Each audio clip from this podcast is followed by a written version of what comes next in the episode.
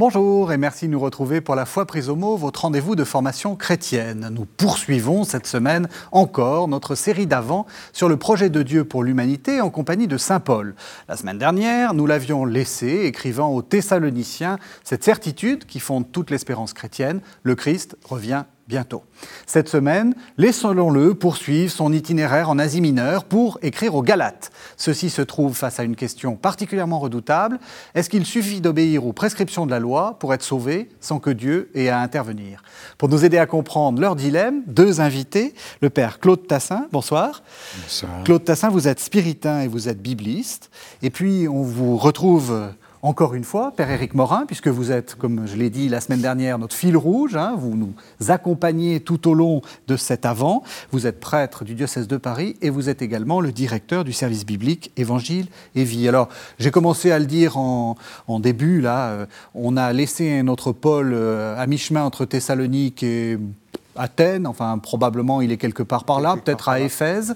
Qu'est-ce qui se passe euh, pendant qu'il euh, pendant qu'il a le dos tourné, si j'ose dire, en Galatie Il s'est passé beaucoup de choses, en fait, qu'on a pu évoquer que très rapidement, notamment ce qu'on appelle habituellement le Concile de Jérusalem, qui est beaucoup plus complexe. Mais si on accepte le fait que le Concile Vatican II et le Concile de Trente ont eu des sessions étalées sur plusieurs années, on peut accepter la reconstruction rétrospective de plusieurs rencontres des douze et de Barnabé, de Paul, de Tite et d'autres personnes, pour arriver à prendre une décision, pour rentrer dans l'Église, il suffit d'être baptisé et de croire au Christ. Mais donc de ne pas euh, être circoncis et de ne pas imposer aux communautés chrétiennes de manger cachère. Ça, c'est l'enjeu. On pourrait prendre une émission entière pour redéployer tout ça. Euh, c'est pas très facile.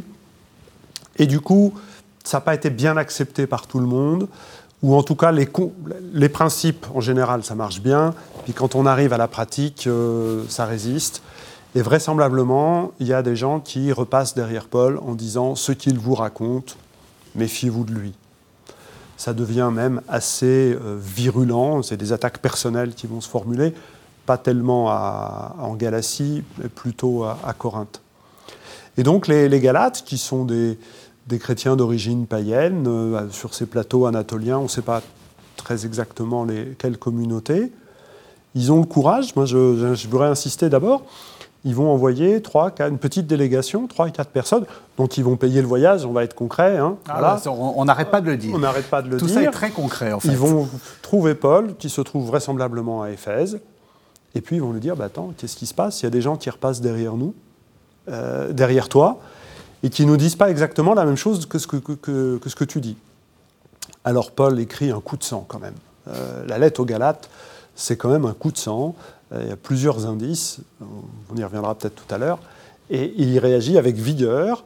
Et il écrit à la communauté, et puis de temps en temps, on se dit bien, tiens, il y a ces opposants qui vont entendre ça et qui vont se faire tailler les coupières euh, derrière ça pour dire, il n'y a pas d'autre évangile que celui que je vous ai annoncé.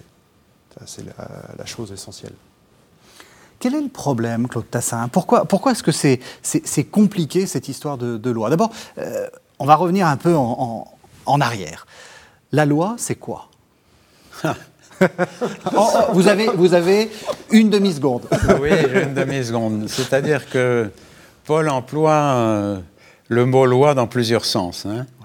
Quand il parle de la loi et des prophètes, il parle de l'écriture. Quand il parle de la loi tout court, ben, Il parle du régime juif en général, ou bien il parle de la loi écrite. Mais là, ce qui nous intéresse dans, dans l'Épître aux Galates, c'est surtout le fait que par le mot loi, il désigne tout le régime juif mhm. qui est, euh, comment dire ça, dirigé, patronné par la loi de Moïse. Alors non seulement la loi écrite, mais la loi orale véhiculée par les scribes, euh, c'est-à-dire l'interprétation pour aujourd'hui des textes de la loi. Bon, c'est ça essentiellement. Mais ce que critique Paul surtout dans cette affaire, donc comme vient de le dire euh, le Père Éric, c'est qu'il y a des, des missionnaires chrétiens d'origine juive qui sont passés derrière Paul Et on pourrait redire les choses un peu autrement, c'est-à-dire, mais Paul ne vous a pas tout dit. Le Christ, c'est le Messie des Juifs.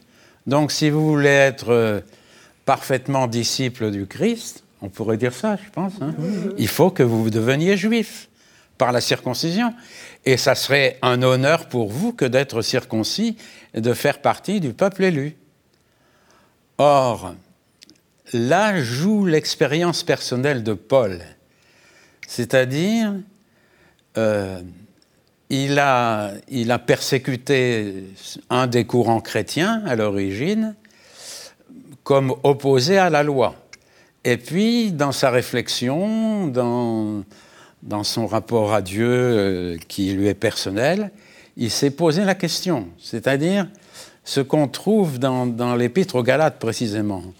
Le Christ nous a libérés de la malédiction de la loi, parce qu'il est écrit dans le Deutéronome, maudit soit qui est pendu au bois, donc à la croix.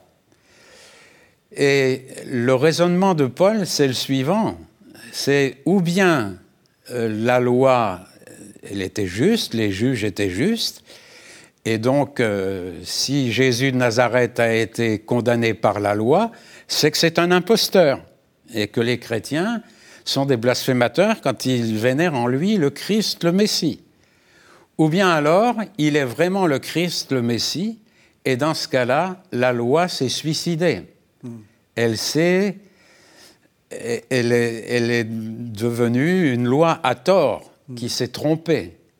Et dans ce cas-là, la fidélité au Christ n'est plus directement une fidélité à la loi, qui elle-même, au régime de la loi, qui lui-même s'est trompé sur le compte de Jésus. Je peux dire ça. Grave dilemme. Alors, est-ce que, parce qu'il faut tout de suite poser la question, est-ce que ça veut dire que Paul sort du judaïsme? En tout cas, il faut surtout dire une chose, c'est que Paul n'écrit pas contre le judaïsme. Alors, on voit très très vite dans la tradition chrétienne comment euh, Justin, martyr, vers 150, dans son dialogue avec Tryphon, en fait un élément de la polémique contre le judaïsme. Ok, ça c'est un siècle après. Quand Paul écrit son texte, il ne euh, parle que de, des baptisés qui veulent trouver dans la pratique de la loi ce que vous disiez, l'honneur d'être pleinement parmi le peuple de Dieu. Au fond, avec le baptême, vous avez un strapontin, nous, on vous donne une place à l'orchestre si vous acceptez la circoncision, voilà, et, de plein, et de plein droit, et, de, et, de, pleine place. Et Paul dit, attendez, le baptême avec le Christ, ça ne vous suffit pas? L'union avec le Christ, ça ne vous suffit pas? Euh, et, voilà, donc c'est vraiment une problématique interne aux disciples de Jésus. Ça ne le fait pas pour autant sortir du judaïsme qui est suffisamment varié à l'époque pour qu'il accepte qu'en son sein, il y ait ces christianois, ces, ces fous, euh, qui se réfèrent à, un Messie crucifié. Mais ça, il l'assume pleinement maintenant. Oui, vous êtes d'accord oui, parce qu'en plus, le beau juif est lui-même piégé. Est-ce qu'on parle de, de la descendance d'Abraham du point de vue ethnique? Hmm. Est-ce qu'on parle de la religion mosaïque Ou est-ce qu'on parle des responsables du judaïsme hein? Le problème se pose pour l'évangile de Jean aussi. Hein. C'est un, un, débat interne au judaïsme, et, donc, dans la, et qui se revoit dans la lettre aux Galates. Les Sadducéens, ils disent, pour être fils d'Abraham, il faut montrer ses papiers il faut que l'arbre généalogique soit impeccable, ce qui est une conception sacerdotale d'Israël. Et, les prêtres sont prêtres de père en fils. Voilà, c'était comme ça. Et ce qui est une manière de dire qu'on n'a pas choisi et qu'on a été choisi par Dieu. Les pharisiens, eux, vont avoir une compréhension plus mosaïque. Et Paul va dire quelque chose de nouveau, qu'on répète, mais on ne sait pas que c'est lui qui est le premier à l'avoir dit. Les fils d'Abraham, ce sont les croyants. Euh, Galates 3, 6. Et ça, c'est une nouveauté euh, réelle. C'est ça. C'est dans l'Épître aux Romains où il dira, et il tiendra le raisonnement qu'on appellerait aujourd'hui rabbinique, c'est-à-dire quand est-ce que Moïse a reçu la promesse de Dieu? C'était quand il était circoncis, donc juif, ou avant la circoncision? Et alors Paul joue là-dessus. Il a été appelé par Dieu avant la circoncision avant sa circoncision. Et c'est pour ça qu'il est le père et des juifs et des non-juifs.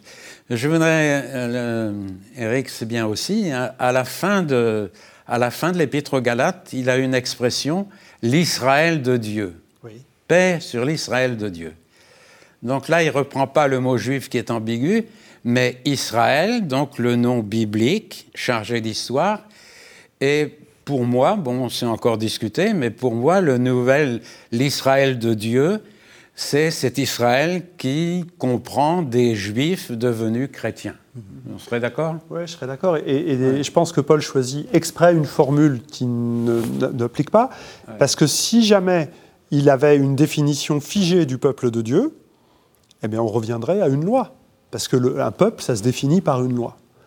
Et donc, euh, à partir du moment où l'identité de cet Israël de Dieu est floue, ça veut dire que ceux qui y appartiennent, c'est ceux que Dieu voit y appartenir. Et ça, ça me semble important. Alors, je vous propose qu'on bah, qu'on lise cet épître aux Galates, et je vous propose que l'on lise le chapitre 3, les versets 23 à 29. Avant la venue de la foi, nous étions gardés en captivité sous la loi en vue de la foi qui devait être révélée. Avant la venue de la foi, nous étions gardés en captivité sous la loi, en vue de la foi qui devait être révélée. Ainsi donc, la loi a été notre surveillant en attendant le Christ afin que nous soyons justifiés par la foi. Mais, après la venue de la foi, nous ne sommes plus soumis à ce surveillant. Car tous, vous êtes, par la foi, fils de Dieu en Jésus-Christ. Oui, vous tous qui avez été baptisés en Christ, vous avez revêtu Christ. Il n'y a plus ni juif, ni grec, il n'y a plus ni esclave ni homme libre. Il n'y a plus l'homme et la femme, car tous, vous n'êtes qu'un en Jésus-Christ. Et si vous appartenez au Christ, c'est donc que vous êtes la descendance d'Abraham. Selon la promesse, vous êtes héritier. Alors pour bien comprendre ce texte, euh, il faut comprendre qu'au fond, il est en train de se poser la question que vous, que vous disiez, Claude Tassin. Euh, il est en train de se demander si finalement Dieu ne nous a pas trompés ou ne s'est pas, trompé euh, en nous donnant la loi. Parce que ce qu'il y a derrière aussi, ce qu'il est en train de dire, c'est qu'est-ce qu'on fait des, euh, de toutes ces années? Alors j'hésite sur le nombre d'années à, donner parce que bon, les, comptes sont, euh, sont, sont, sujets à, caution, mais mettons les 1000 ans ou les 1500 ans qui nous séparent de, de Moïse, qu'est-ce qu'on a fait pendant toutes ces années à respecter cette loi? Ben, On a vécu la loi, euh, comme l'indicateur de ce que Dieu attend de nous, comme un indicateur. Mais là, on se retrouve devant un problème, euh, je dirais, psycho-religieux, hein, c'est-à-dire la tentation de toute religion, c'est qu'une fois qu'on a observé les règles, on est en règle avec Dieu. Donc, il y a une espèce de, comment dire ça, de retour sur soi. Je suis, je suis en règle avec le code. Et donc, c'est le code qui nous coupe de Dieu. Parce que je ne cherche plus ce que Dieu attend de moi, mais ce que, euh, ce que dit le code et qui, qui me satisfait. Donc, j'ai observé la loi, je suis en règle avec Dieu, il me récompensera. Hmm. Bon. Or, quand même, il faut, il faut revenir aussi au fait que le judaïsme du temps de Paul s'est bien rendu compte que la loi, en tant que gravée sur des tables ou écrite sur du, parchemin, la loi, c'est quelque chose du passé.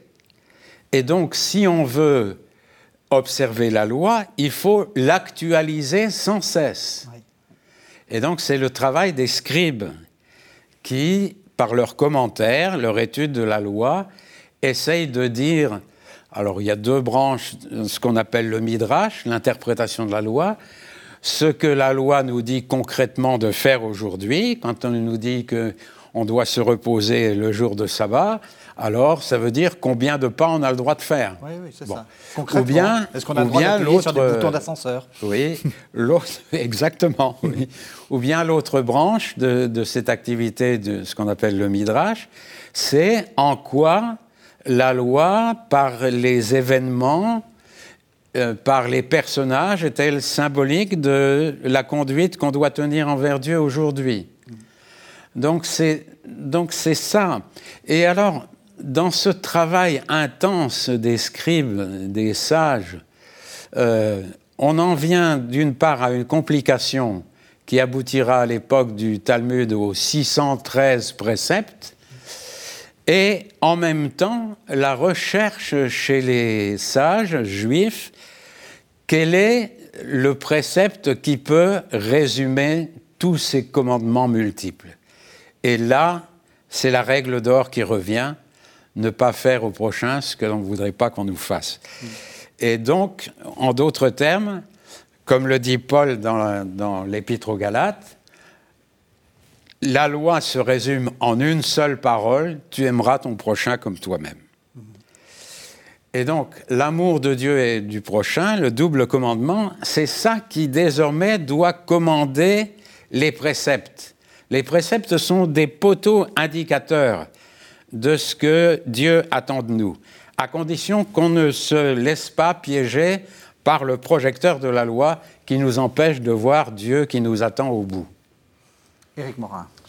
Oui, si- si- du coup, de, de tout ça, merci, euh, res- ressort surtout euh, l'idée concrète, c'est que bien sûr que Paul ne prône pas l'immoralisme, ni même, ni même le, le quiétisme, la passivité. Il reste un homme actif, je crois qu'on l'a dit la, la semaine dernière.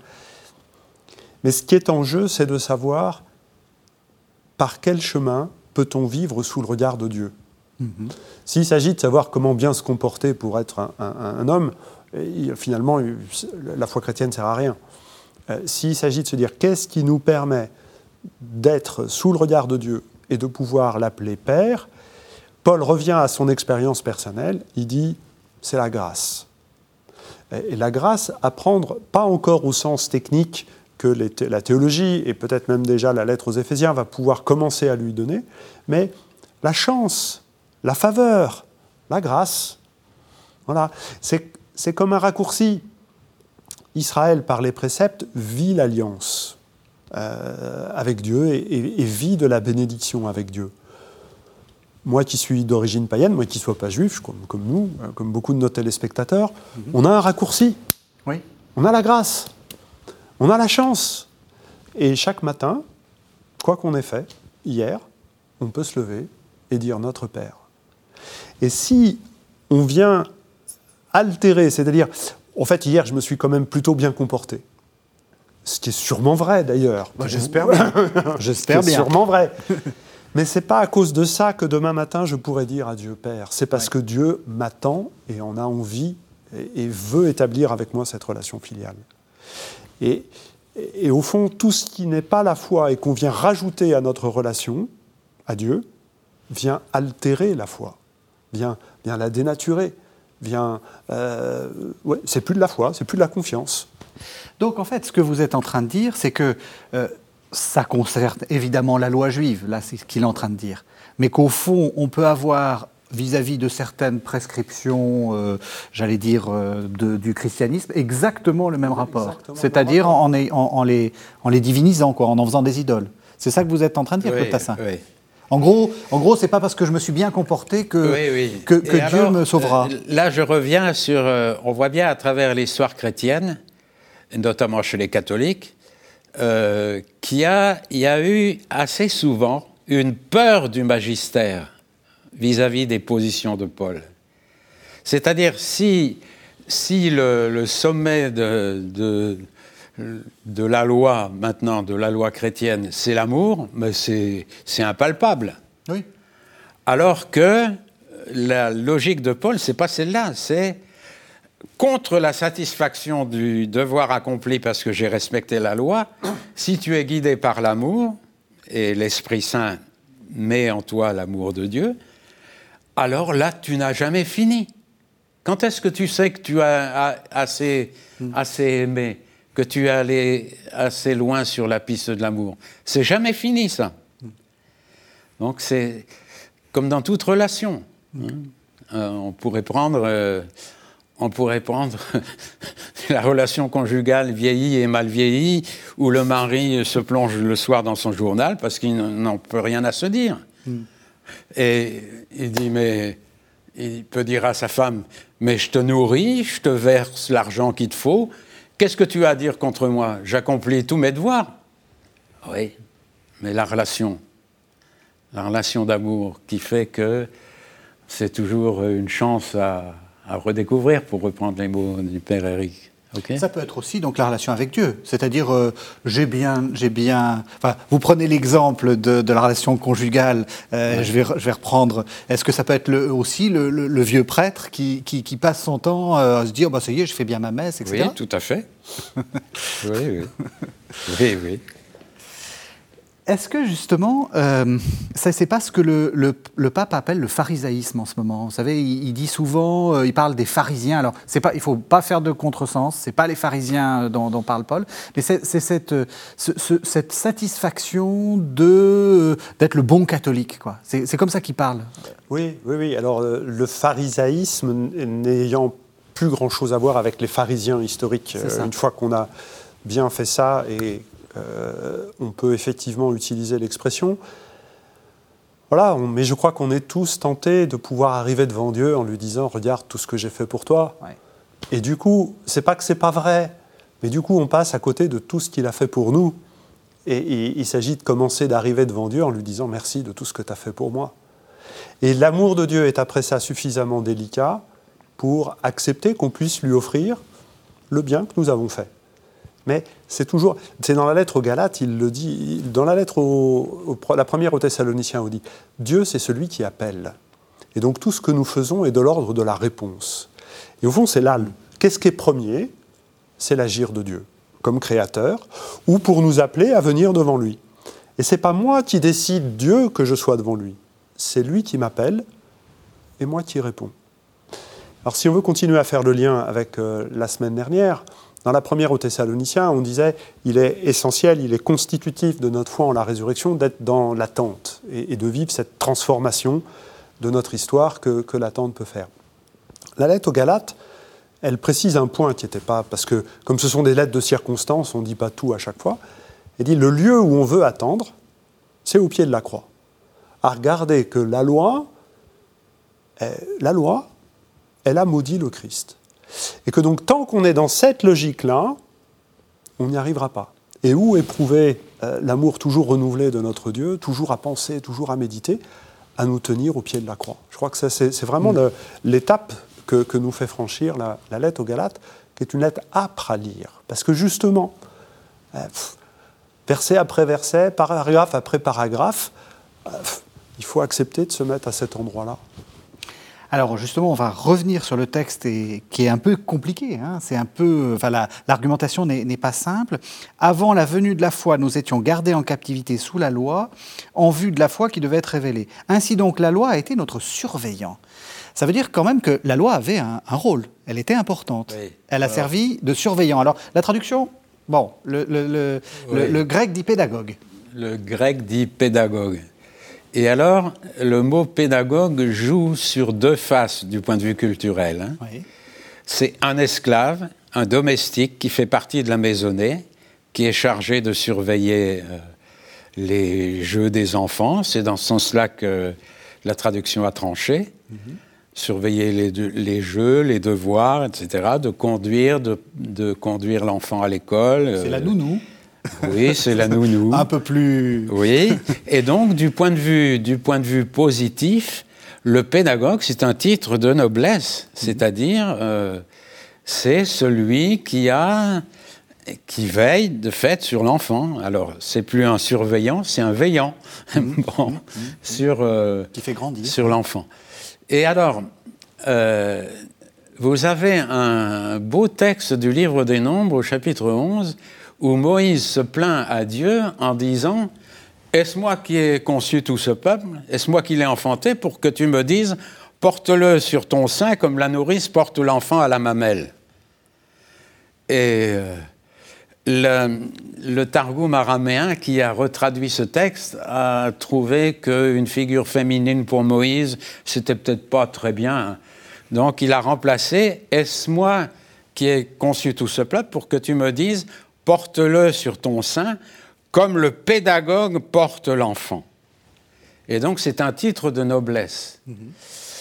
Alors c'est sur, sur, ces deux pôles que, que, joue le mot, et Paul retient euh, la face négative. Ce n'était, la loi n'était qu'un surveillant mm-hmm. avant la réalisation de la promesse dans la logique de l'amour infini de Dieu et de notre réponse euh, à cet amour. Et il, reprend la même image euh, dans la première lettre aux Corinthiens, quand il dit, au chapitre 4, Quand vous auriez dix mille pédagogues dans le Christ, vous n'avez qu'un Père. C'est moi qui, par l'Évangile, dans le Christ, vous ai engendré. Donc, ce n'est pas moi qui, suis votre Père euh, charnel, mais je vous ai formé dans le Christ, c'est-à-dire je vous ai aidé à acquérir votre identité chrétienne, votre relation au Christ, votre être de fils de Dieu. Et en même temps, c'est par l'Évangile que j'ai réalisé cela. Donc c'est tout ce jeu subtil culturel qu'il y a derrière ce mot pédagogue. Euh, surveillant. Donc la loi, elle a quand même de la positivité dans son, dans son, dans son idée. Alors ce qu'il ce qu'il dit, c'est que ce qu'il dit, c'est que la loi, elle, elle est le poteau indicateur qui dit sens interdit. Là, tu as dépassé où tu ne devais pas aller. Mais euh, moi, je repense à, à ma sœur qui dit à, à, sa petite fille qui avait 4 ans, tu ne viendras pas à table avant que tu aies rangé ta chambre. Alors, ma petite nièce s'en va dans la chambre, elle s'assoit par terre devant le désastre et elle se met à pleurer. Parce qu'il y avait la loi, tu ne viendras pas à table avant d'avoir rangé tes jouets, mais la loi ne donne aucune force. Il a fallu que ma sœur vienne l'aider. OK? Et c'est ça que dit Paul. La loi, elle, est un poteau indicateur qui nous dit attention, là commence l'erreur. Là commence. Mais elle ne donne aucune force. C'est l'Esprit de Dieu qui donne la force, en nous insufflant l'amour. Hein, on peut dire ça? Oui, oui. Et euh, il leur précise à plusieurs endroits euh, il y a quantité d'exemples. Votre nièce, euh, mon vélo ne s'arrête jamais devant un feu rouge. En fait, il faudrait que vous en changiez. il faut que je lui demande. Euh, voilà, la loi, la, voilà, la loi elle, elle, donne des repères, mais c'est pas elle qui fait vivre. Hein, un, joueur de foot assis sur le, au centre du terrain pendant 90 minutes, il n'a pas fait une faute, mais il n'a pas fait une passe, et il n'a pas joué. Et donc, qu'est-ce qui va nous faire jouer le jeu de l'alliance? C'est pas la loi, c'est l'esprit. Euh, euh, voilà, ça, ça me paraît très clair. Et puis, dans, l'idée du, du, pédagogue, il y a aussi, alors si on revient à, l'expérience de Paul et, à son expérience de pharisien, euh, ayant vécu la loi autant qu'il le pouvait, ça lui a fait éprouver le besoin du Christ. C'est-à-dire que, non pas avant, mais quand il a rencontré le Christ, il s'est dit, au fond, tout ça, c'est un chemin préparatoire. Il va parler d'Adam, par exemple, ou de, la Bible comme une typologie, comme un tupos, c'est-à-dire comme un trou. Un trou que le Christ va venir combler.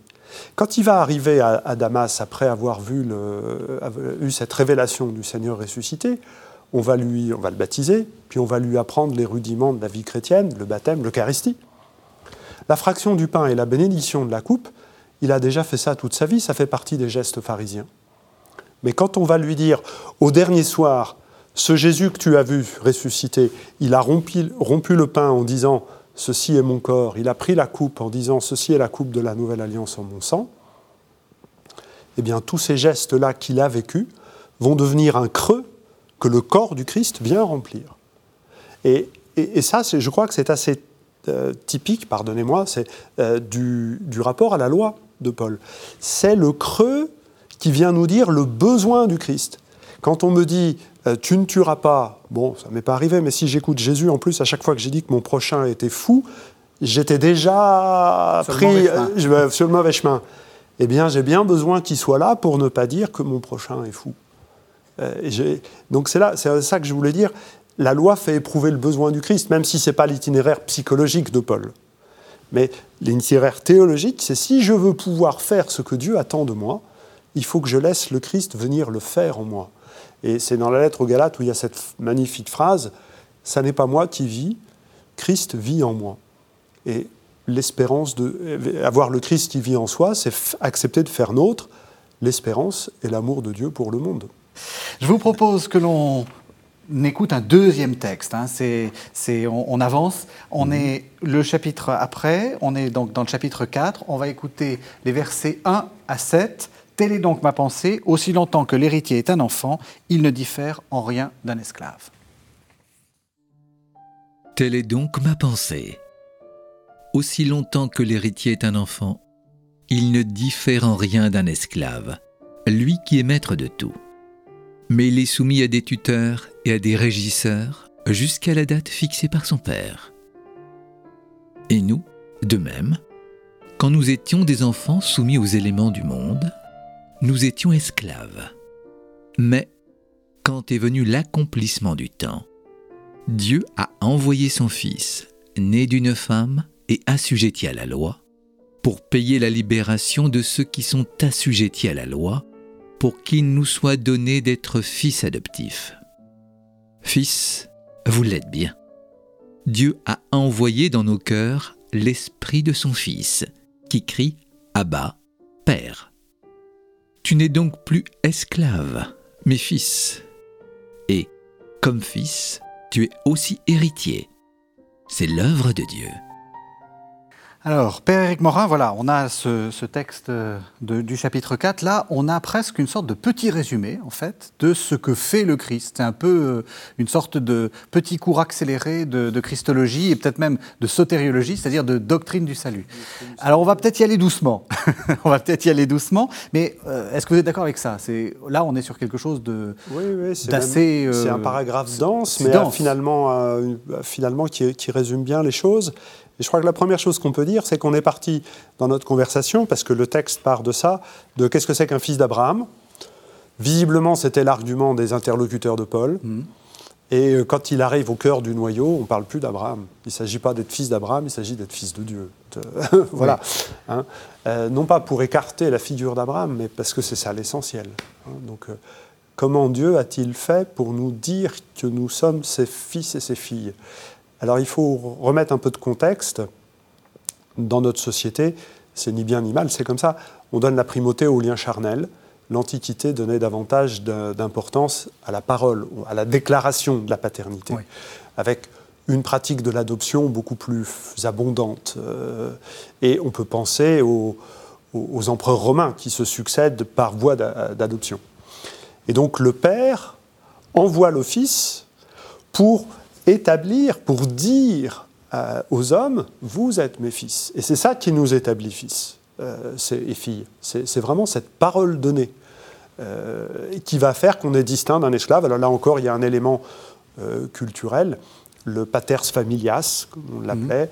a droit de vie et de mort sur sa maisonnée, ça ne veut pas dire qu'il l'exerce, et finalement, l'enfant va être distingué de l'esclave quand il devient héritier.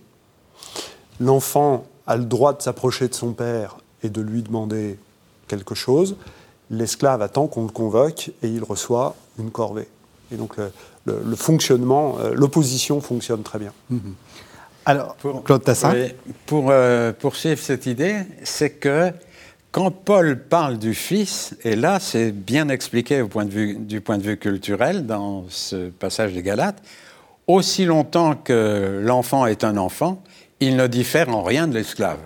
C'est-à-dire, quand Paul parle de fils, il parle toujours du fils adulte, qui se situe en adulte vis-à-vis de son père, et qui est vraiment l'héritier, qui est constitué héritier. Hein. Euh, Le Père Éric faisait allusion au rite où on dépose l'enfant qui naît sur les genoux du Père. C'est là qu'il devient fils du Père. Mhm. Alors que s'il ne le prend pas dans une maison polygame, il est fils de la maison. Et, mais c'est vraiment à l'âge adulte, donc Dieu nous prend pour des adultes qu'il veut, à qui il veut donner les droits de filiation. On peut dire ça? Oui, c'est important. Très important. Très important. Et non plus des esclaves. Alors pourquoi, comment est-ce que vous comprenez Dieu a envoyé son Fils, il s'agit de Jésus manifestement, né d'une femme et assujetti à la loi, pour payer la libération de ceux qui sont assujettis à la loi? Là, on peut dire que c'est en lien avec la croix. Hein. Mhm. Il a payé sur la croix, donc ce que je disais au début, sur ce mhm. fameux verset euh, du Deutéronome, maudit soit qui est pendu au bois ou à la croix, euh, en, acceptant ce que nous méritions, nous, parce que si on parle de mérite, on est dans une histoire humaine qui s'est détournée de Dieu. Bon, c'est quand même ça le, message des prophètes, avec l'espérance d'un retour euh, à Dieu des croyants et dans leur vie concrète.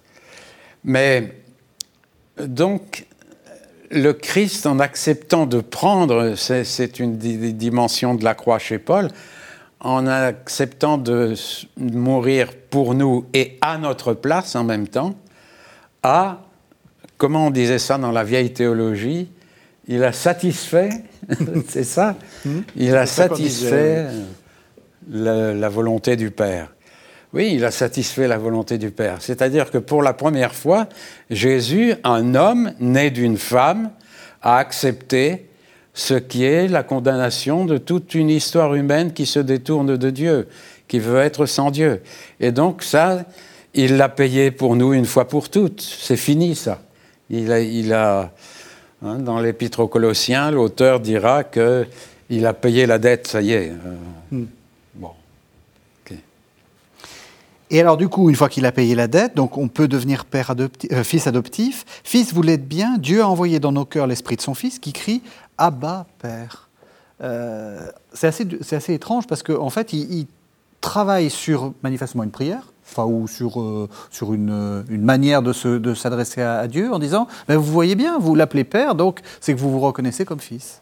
On évoquait ça la semaine dernière. Hein. Oui, Paul constamment invite à à revenir sur l'expérience, vraisemblablement l'expérience liturgique, parce que le mot Abba, qui est un mot araméen, ne fait pas partie du vocabulaire ordinaire des Galates, mhm. très, très vraisemblablement.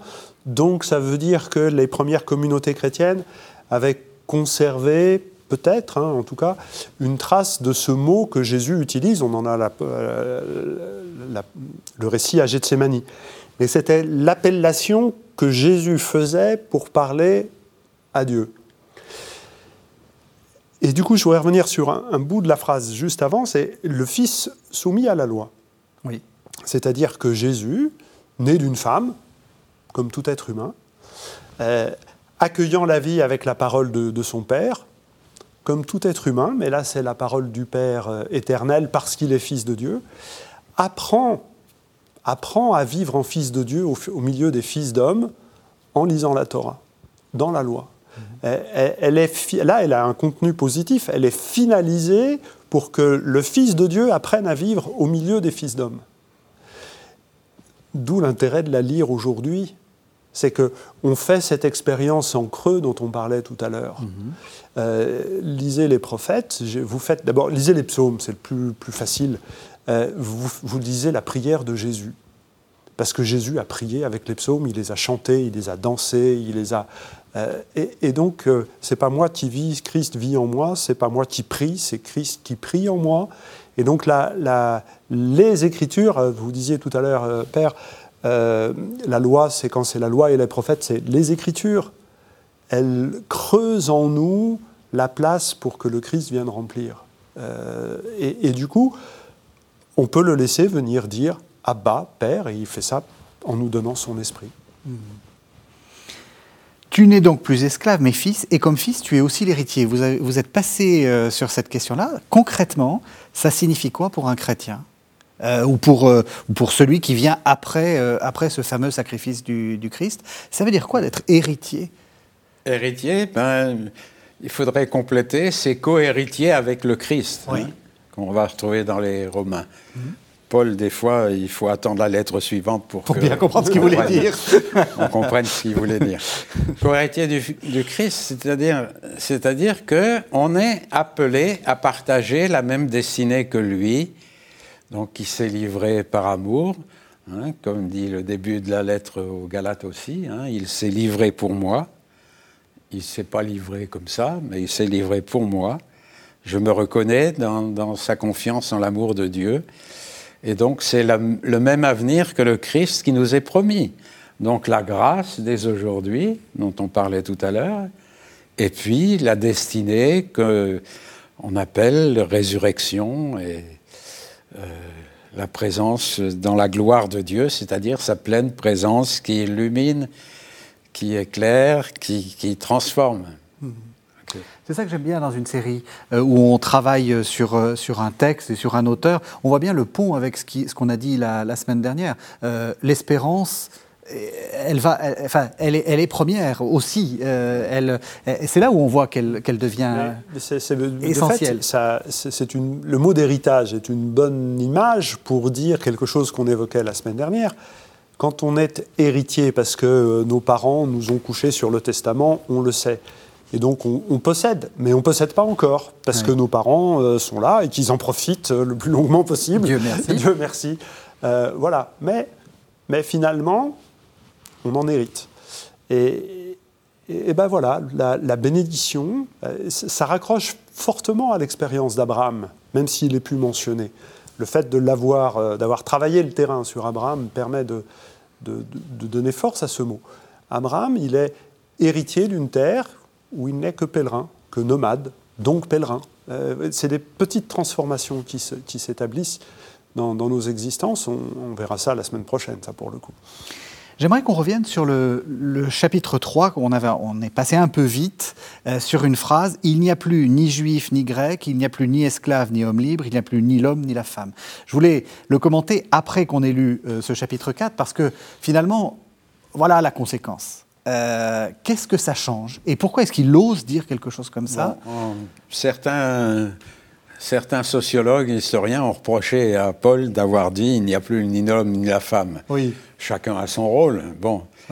Mais il faut bien regarder cette énumération, elle est hiérarchique. Oui, c'est juste. Il n'y a plus l'homme qui domine et la femme.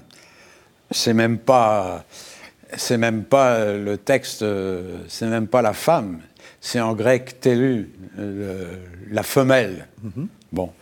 Il n'y a plus la domination du mâle sur la femelle, il n'y a plus la domination du maître sur l'esclave, etc. Parce que si le résumé de la loi maintenant c'est l'amour, mhm. alors ça renverse les hiérarchies. Les hiérarchies sociales, elles sont pratiques. Euh, d'ailleurs, euh, après Paul, on aura ce qu'on appelle les épîtres pastorales qui diront, bon, doucement, euh, sur la vie prophétique des chrétiens, mais il faut qu'on tienne compte aussi de l'ordre social tel qu'il est, et non pas comme si on était dans un monde à part. Mais donc les rôles sociaux restent. Mais au fond, dans les relations personnelles, Paul remet en cause ça au nom de, au nom de l'amour qui est finalement le résumé de la loi.